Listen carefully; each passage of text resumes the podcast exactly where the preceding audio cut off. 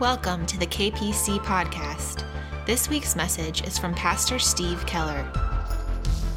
All right, um, you have the title of today's sermon, which could bring up a, a question for you, um, a question about the tone of this message. Because uh, it kind of made the question you might be wrestling with is, you know, exactly how are we coming out on the gate with this? You know, is this going to be one of those rest? It's about time. Or is it rest? It's about time and informative. So hear the word of God, and we'll see if we can all figure this out together by the time we get to the end. Hebrews chapter 4, already partially quoted by an elder who had no idea I was opening the sermon with this. Tell me that's not the spirit, Jim Gatlin. But listen to this Hebrews 4, 6 through 11. God's rest is there for his people to enter. But those who first heard this good news failed to enter because they disobeyed God, meaning they didn't, didn't enter in. So God set another time for entering his rest, and that time is today. God announced this through David much later in the words already quoted. Today, when you hear his voice, don't harden your hearts. Now, if Joshua had succeeded in giving God's people rest, God would not have spoken about another day of rest still to come. So, there is a special rest still waiting for the people of God. For all who have entered into God's rest have rested from their labors, just as God rested from his after creating the world. So let us do our best to enter that rest. But if we disobey, as the people of Israel did, we will fall or we will fail. Let's pray. Father God, we are not about failure in this place or falling short of this incredible gift you've given us. Lord, today, we want to take you up on your offer. God, you've thrown the door wide open, and you have invited us to come into your heart, into green pastures. As we, we noted last week, this is really into salvation as a life, as a lifestyle. And we've learned that repentance is a part of that, but God, so is your rest. So today, I pray that we would just squeeze the juice out of your word and drink deeply. Lord, may we go out of here a very different people than we came in. In Jesus' name, amen. Okay, who's ready for a really difficult question? All right. Um, this probably applies to somebody in the room, but has anybody in here this morning ever really, really, really been tired before? It's, same, it's the same thing in the first service. Everybody laughed when I asked it. Who's been tired? Me and Scott Pinnock have been tired, right? So have you. You've all experienced this before, you know, getting wrung out, worn out, just absolutely spent. And there, there are a lot of things in life that do this to us. Um, you know, m- maybe you're one of these people that, you know, you've worked on a project that started in the morning. I'm, I'm, famous for this with my wife. Oh, Jane, it'll only take me 20 minutes to work on the car, you know. Nine hours later, I come in the house. But you, maybe you had a project that started in the morning and just went into the night. You know, maybe, maybe your work day was like that in the office. Maybe it was like that around the house, but you've just experienced just, I mean, having everything squeezed out of you. Maybe, maybe you've been the primary caregiver for a loved one. Um, and you might think, well, I've never had an aged parent, but have, have you ever been the primary caregiver for a sick child? Oh my gosh, that is a job without an end. But we've, we've also cared for loved ones that are, that are older as well. And I, that just does it to you, you know? Um, maybe you've been the peacekeeper before in a battle, a battle in the home, a battle in the office, a battle between friends, and it's just exhausting. You know, it, it leaves you absolutely bone weary. But whatever it is that wore you out, when it comes to our physical lives, when we work hard and we go way too hard, something goes out of us, and it's called energy. And we find ourselves in a place where we have got to be replenished, we've got to be refilled and, re- and refreshed, and there's only one answer for it. And it's partially the title of the sermon it's rest. We gotta rest. In fact, folks, if you don't rest, here's one of two things that will happen to you physically. If you don't rest, before long you get sick. And if you go long enough without rest in your life, you can even die. So, this, this physical rest thing is a really, really big deal. Well, here's what I want you to understand when it comes to the spiritual life, it's just as big a deal. Maybe even more of a big deal. Folks, we, we live down here, we sing this, and, and you know, this comes up in several of our songs. This is, we, we call this a weary world in Christian hymnology. and in praise and worship. It is wearying spiritually and emotionally to walk, you know, on this planet, is it not? And if you answer the call, you know, when we answer the call to serve Jesus and to do ministry and to reach out to people, you know, all these things pour out of us like love and peace and mercy and patience. And, and we just find ourselves at this place that's just like physical rest. We got to get refilled. We got to get refreshed and replenished. We need spiritual rest. The good news is this is what we're talking about today. So, we are going to talk about this very great thing we need. And today we're going to start in what might be an unlikely place for some of us. We're actually going to talk about the Ten Commandments. All right? Does everybody remember the Ten Commandments? They show up in two places in Scripture Exodus 20, uh, 20. Oh my gosh, I can't believe I did that. Because Deuteronomy's coming next, and my mind has already jumped up there. Exodus 20 and Deuteronomy 5, right? We have the Ten Commandments, they're listed there. Um, you know, you can kind of get away with reading one and not the other because they're both almost virtually identical. You know, all these commands about how to relate to one another, how to relate to God. And again, they, they read almost exactly the same. But there's one of these commands that's actually a little bit different.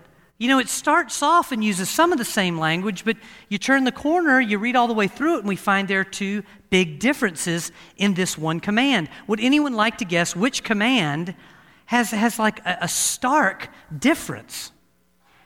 The Sabbath command. How did you get that? It, it is the command of Sabbath. Listen to this. I'll read you the part that sounds the same, and then listen to the difference.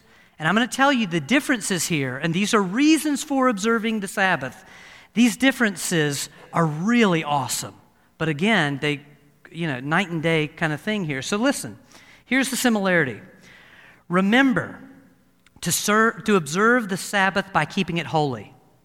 You have six days weekly for your ordinary work, but the seventh is a Sabbath day of rest dedicated to the Lord your God.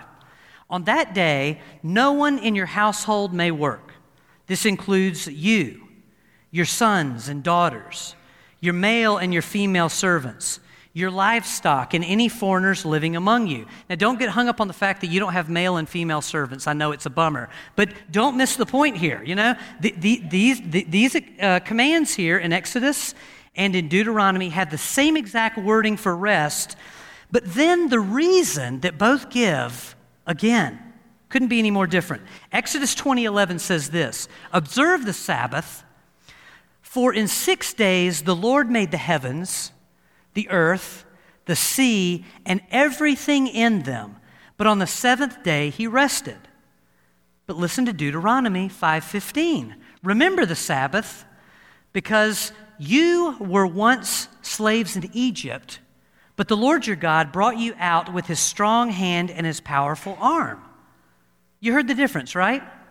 Exodus 20 points to creation as the reason we need to rest, while Deuteronomy points to slavery in Egypt as the reason to rest.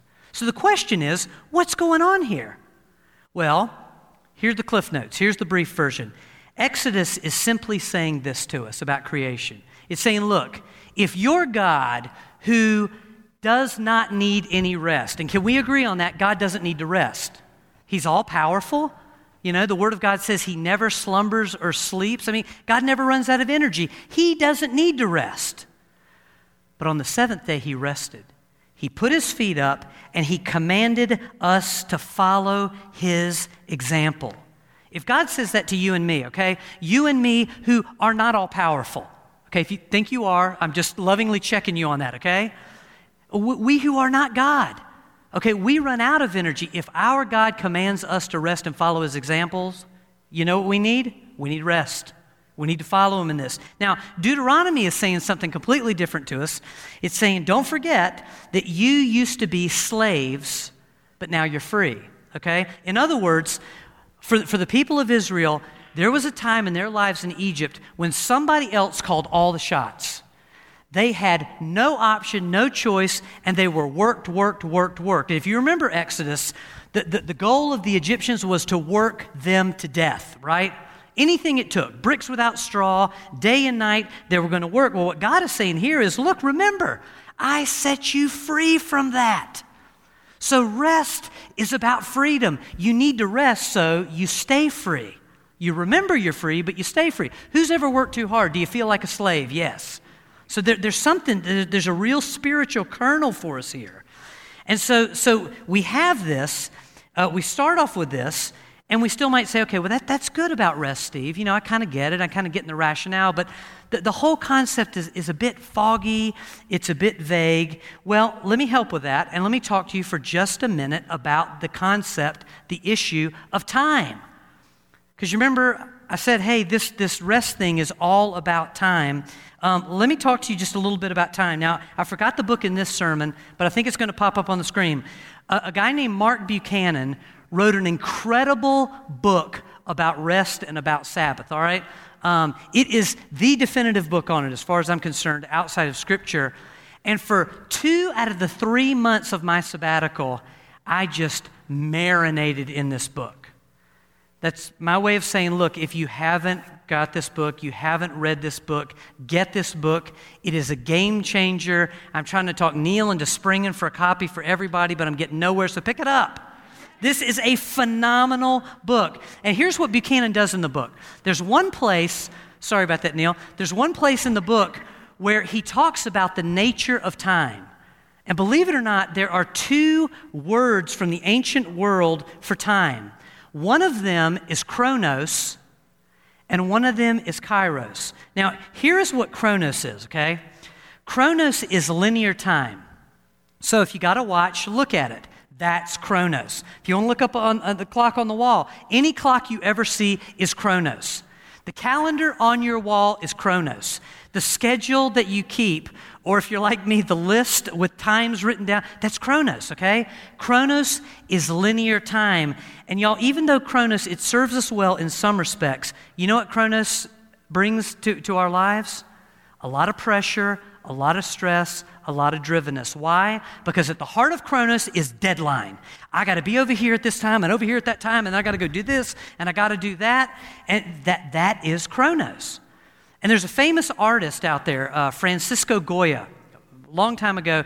He, uh, he painted a picture, and the formal name of the picture, title of the picture, is Saturn Devours His Son. Well, the, the more common name for this painting is Kronos Devouring His Children. Do not get on your smartphone and look at this picture right now, because I'm going to tell you, if you look at this picture, you are not going to be able to eat lunch.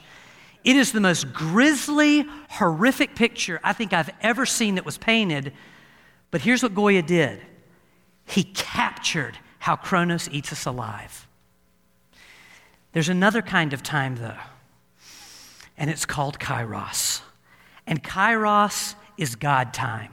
Think Ecclesiastes 3. There is a God appointed moment for every event under the sun. That's what we're talking about here. Kairos are God appointed moments, God appointed days and seasons in our life. Kairos is opportunity, where conditions are just right for blessing and wisdom and peace and love to just come back and refill us in a spiritual sense. Kairos always brings to us refreshment, wholeness, healing, and peace. So, so do you kind of feel the difference between the two? Because it's big. Here's another way to help you Chronos makes you ask this question What time is it? Kairos makes you ask, What is this time for? Huge difference. Jane and I had a, a Chronos Kairos moment um, in Washington. We one day we decided we were going to go out and kayak because there was water behind the house, and so there was a bridge about a half a mile away, and we said, you know, let's just do it. Let's kayak. Now, we don't kayak much, okay? Um, it's just not something we'd like to, but we just don't have the opportunity.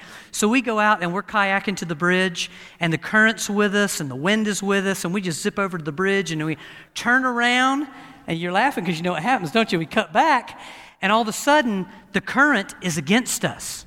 The wind is against us. And listen, it wasn't like, you know, Jesus and the disciples on the Sea of Galilee. It wasn't that. But th- there, was, there was a difference. And so, so we're paddling back, and it feels like we're not really making any headway. And Jane gets Chronos in her head. You know, I mean, And it's just a mother's heart, you know? My kids are back there at the cabin and we're out here on the water. I got to get back there. I got to get back there now. We got to go. Steve, why aren't we moving? We're not making any progress. And I said, Jane, turn around and look behind you. And she looked behind her, uh, behind us, and the bridge was a quarter of a mile away. We had made all this headway. And the point of the story is not that my wife is challenged when it comes to distances, because that would be me, right? No, the, the point of it is that later on, Jane, Jane said to me, it was much later, but she said, You know, I realized in that moment that I was caught up in Chronos and I was missing Kairos. You know, I mean, beauty is all around us. There's seals, literally, seals following the kayaks. There are birds overhead. It is the most beautiful day. I mean, this, this is the quietest my day will be, and God is right here in the moment, and I'm caught up in Chronos. And so, listen, Jane is the greatest saint I know. If that can happen to her, it can happen to you, okay? So, anyway, here's the good news about, about Kairos. According to the Word of God, He's already opened the door for it.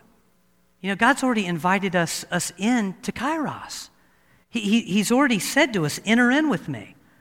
You know, God, God has called His people into heavenly rest where we come to life again. I'll give you one example. The scripture we opened up with in Hebrews 4. I mean, what did it say? God's rest is here for you. There, there's a special time, uh, a season for God's people to enter into his rest, and, and that time is when? That time is today, the Word of God tells us. It's there. The way is open. Last week, Isaiah 30, 15. You know, in repentance and rest is your salvation. So I hope you hear this and I hope it's inviting, you know? But I understand that we can all be in here today and go, okay, well, I hear that, Steve, but you know, still, this is a vague concept. I mean, how does one spiritually rest? If we were talking about physical rest, I got it, you know? Go get in the bed and sleep for eight hours. You know, lay on the couch, hopefully not at work, but you know, lay in the couch and sleep for 30 minutes, take a nap. Find a hammock, put your feet up. But how do we do this in a spiritual sense? Again, good news from the Word. Psalm 46:10. Some of you can quote this with me, but here God says to us that rest for us begins this way. God says, "Be still and know that I am God. I will be exalted among the nations. I will be exalted in the earth." That is how we begin to step out of this kairos and, or this chronos and into kairos. This is how, how we take that first step. We get still. We cease, especially on this day, we cease from everything that is labor, everything that is a taskmaster in our lives. And we are just with God. The goal of Sabbath rest is just being with God and just letting Him rise up over everything in our life, whether it's grief, you know, whether it's hardship, whether it's bills, we don't know how we're going to pay, you know, those things. And I'll tell you this my generation and the generation under me, we really need to get back to Sabbath. We, listen, my grandmother and my grandfather understood Sabbath. I'd go to their house, and Sunday afternoon was an amazing meal. You know, we'd breathe deep and just love the people around us, and we'd spend the rest of the day sitting on the porch just cracking up and laughing, just enjoying God we really need to recapture Sabbath. And I'll get more specific about how we can do that in a minute. But first, I want to warn you about Sabbath, and this would be the others in the room that don't need the warning, okay? Um, there's, there's also something that that generation really struggled with. Um, I want to talk to you now about what rest and getting still does not mean. Because historically, the church has also kind of messed up Sabbath. And if you want to know what, how do we mess up the rest of God? How do we mess up Sabbath? Well, I'll tell you. It's by instituting a bunch of rigid religious rules that really don't bring life. Um, rules that sound very right in the beginning from a certain perspective, but in the end don't really end up being very good for the people of God. Let me give you some examples. Here's some examples of Sabbath rules from the ancient world, okay? Buckle up, because these are amazing. Uh, the, the operative word here in all these rules is no, okay? So, no in front of everything.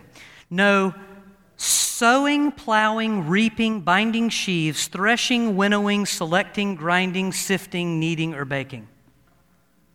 No shearing wool, washing wool, beating wool, dyeing wool, spinning wool, or weaving wool. Here's one that many of you are guilty of in the room no making two loops. I don't know what that means. Weaving, weaving or separating two threads. No tying, untying, sewing, or tearing stitches. No trapping, slaughtering, flaying, tanning, scraping, marking, or cutting hide into shape. No writing two letters or erasing two letters. No building or demolishing. I, I like that one. No exhaust, uh, extinguishing a fire or kindling a fire. No putting the finishing touches on an object. And then our favorite no transporting an object between a private and a public domain or for a distance of four cubits within the public domain. Wow! Okay, here are some from the modern Orthodox world no writing, erasing, or tearing, no business transactions, or driving or riding in cars or other vehicles. So, folks, get ready to walk home, okay? no shopping or using the telephone, no turning on or off anything which uses electricity, including lights, radios, televisions, computers, air conditioners, and alarm clocks. No cooking, baking, or kindling a fire, and no gardening, grass mowing, or doing laundry. But before we get too aghast or too humored by all this, here are some Christian Sabbath rules from the more fundamental sector. No playing cards, board games, or play of any kind on the Sabbath. No secular entertainment, including television, movies, or music on the Sabbath. No exercise or doing anything that makes you sweat. And then this is actually one from my childhood. No going out to eat because you're making somebody else work. Wow. Now listen, while some of those rules might be good for some people, they don't bring refreshment to many. They bring exasperation. Mark talked about a heavy yoke. Uh, I think in the first service, he talked about a heavy yoke. This is a heavy yoke. In fact, I, I tell you what, I feel heavy yoke just reading those lists. They're exhausting because the point is they miss what spiritual rest is all about. And I'm not against a few, you know, good disciplines that help you slow down, but these miss the point of Sabbath because you know what Sabbath is all about? You want to know what it's really about? Getting still and being with Jesus. Sabbath is about Jesus. Believe it or not, that, that's the point of Hebrews 4. There, therefore, is now a special rest for the people of God. Keep on reading in Hebrews. That special rest is Jesus. Jesus is our Sabbath. So listen, if you're somebody in the room today and you feel convicted because you, you never stop and you never rest, or if you feel convicted because you, you know, you're kind of worn out by obsolete Sabbath rules, then your way out of both of those murky swamps and into God's rest is Jesus Christ. And I want to encourage every one of us to make the Sabbath a day about Jesus and a day with Jesus. And as for the rest, listen Sabbath, this day, it is about doing whatever restores and refreshes you in His presence. Here's one good place to start get into the Word of God on the Sabbath. You know, just reading some scripture to get you going, meditating on the Word of God, spending time in prayer, in devotion with Him. Uh, here's another one. Now, this is a novel idea. On the Sabbath, you can also join with other believers and just reorient yourself to God through worship and the Word of God. You know what we call that? Church. Yeah, great thing to do on the Sabbath. Here's another practical one resting from everything that is labor and a taskmaster in your life. So I'm going to go ahead and preach this again. The Sabbath is an amazing day to take a nap. It is an incredible day, the holy nap. Put your feet up. The, the Sabbath is also a great day to just play. By the way, you know what the point of play is? There is no point to play. You just do it because it's fun. The Sabbath is a great day to just enjoy the Lord like that. It really is. Some of us also have hobbies that we can actually do with Jesus. Now, my grandmother was, she was a quilter, my, my English grandmother. She would quilt.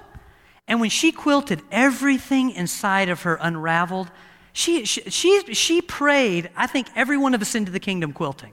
It's just something, a, a Sabbath hobby she could do with Jesus. Some of us woodwork. I, will cross the heretical line and tell you one I do on the Sabbath every now and then.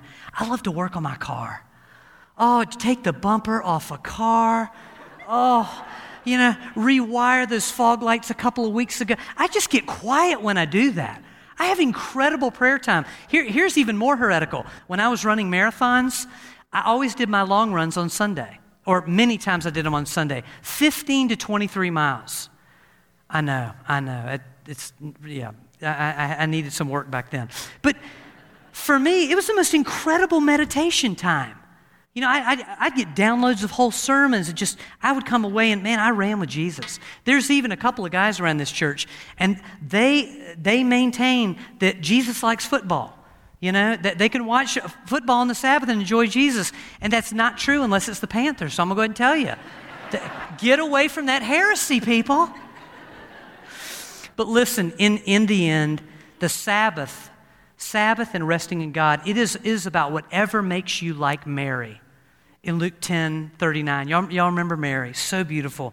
Here's Martha running around, just going nuts, getting things ready. Where is Mary?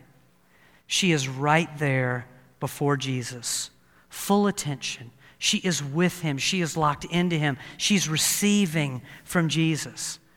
And that's what this is all about. That we, folks, as the people of God, there, ha- there, have got, there has got to be room, and there's got to be intention on our part to push away everything that is laborious, everything that brings stress. Some of y'all do not need to pay bills on Sunday, okay? Jane and I learned that a long time ago. But push away all of that and just embrace whatever it is that makes us still and fully present with Jesus. We need the Sabbath. Our, our Creator says we need rest. Folks, that, that's how we get free. That's how we stay free. It's how we come to know that He and He alone is God. That's how we, we, we let Him rise up above everything in our lives. Sabbath is how we get refreshed in a very, very weary world. So, listen, if you're not doing Sabbath or rest in some form, I'm going to tell you, you need it. You need it. I need it. One final thing about Sabbath Sabbath is also meant to actually become a pattern for the rest of our lives. You know, Sunday was always meant to just be this, this one day that as we do it, as we really lean into God's rest, it, it, it kind of bleeds into Monday. And some of those practices end up happening on Monday and then Tuesday and Wednesday. Sabbath is actually meant to take over the whole of the Christian life. We're meant to be invaded by the rest of God. And I know it's hard to believe that from a guy who jumps around all the time, but I'm telling you it's true. It's meant to dominate our lives. Isaiah 30, 15. In repentance and rest is your salvation. Pray with me. God, in Jesus' name, we want to do this. Lord, we just take a second, a moment to get still in Jesus' name. Father, would you give us the grace today together to just step out of Chronos? And Lord, there are a lot of good reasons why we get caught there, God. Things like grief, demands, pressure. Just that ticking clock can just keep us in a world where we're, we're like a gerbil on that wheel.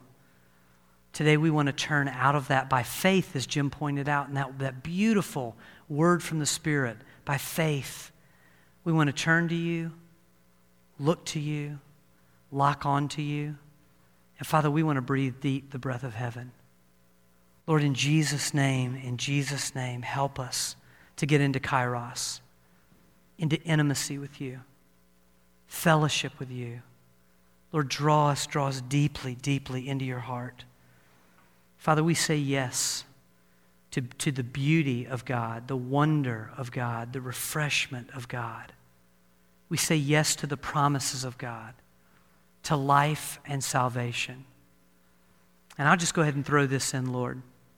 We, we sang in one of our songs, Help us feel the Holy Spirit. Lord, KPC is a charismatic church. Father, we, you have called us to be alive in the Spirit of God, to get lost in worship. You have called us to be filled to overflowing with the Spirit of the living God. And so, Lord, as, as, a fire starter, I just want to speak to embers that have gone out. maybe because we've gone too hard. I just want to speak to those places in us in Jesus' name and just say, be relit. Be stoked today in the name of Jesus. Jesus, you spoke to your disciples and you said, receive the Holy Spirit. Father, today, afresh and anew by faith, we receive your Spirit. Holy Spirit, I pray that you would fall on your church. I pray that you would fill us up, that the joy of our salvation would return, and, and that, that your power and your love would just flow out of this church. God, we love you, and we don't want to live some other life that's dictated to us by a world that, that is not running after Jesus. So, God, I pray that you would let us set the tempo in Jesus' name. Give your church her voice back. Lord God, just give, give us our step back, give us our energy. Lord, help us to be everything you've called us to be. That people would look at us and go, man, I think Acts 2 is about those people. In Jesus' name. Jesus' name. Amen. Okay. Walk quietly. No, I'm kidding. Y'all rest today, okay?